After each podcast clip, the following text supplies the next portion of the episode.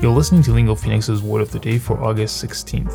امروز رول کوستر دی هستش و داریم در مورد کلمه تاور صحبت میکنیم که اسپلنگش میشه T-O-W-E-R Tower یک verb intransitive هست که معنیش میشه to be much taller than the people or things around you و تلفظش هم خیلی مهمه دیگه چون توی فارسی ما یه مدل دیگه کلا اینو تلفظ میکنیم ولی خب توی American English میشه tower He towered over his mother این معنیش اینه که دیگه هزار ماشالله انقدر قد کشیده بود که از مادرش هم قدش بلندتر شده بود Although he's only 12, David towers over his mother.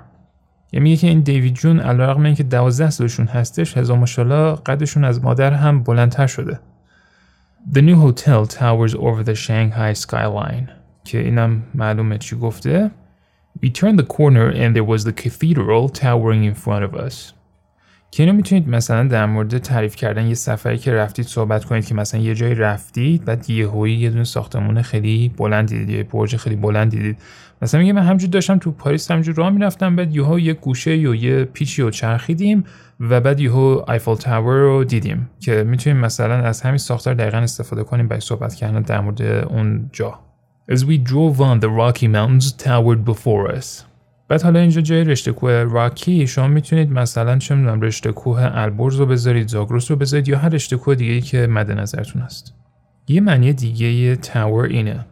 To be much better than any other person or organization that does the same thing as you.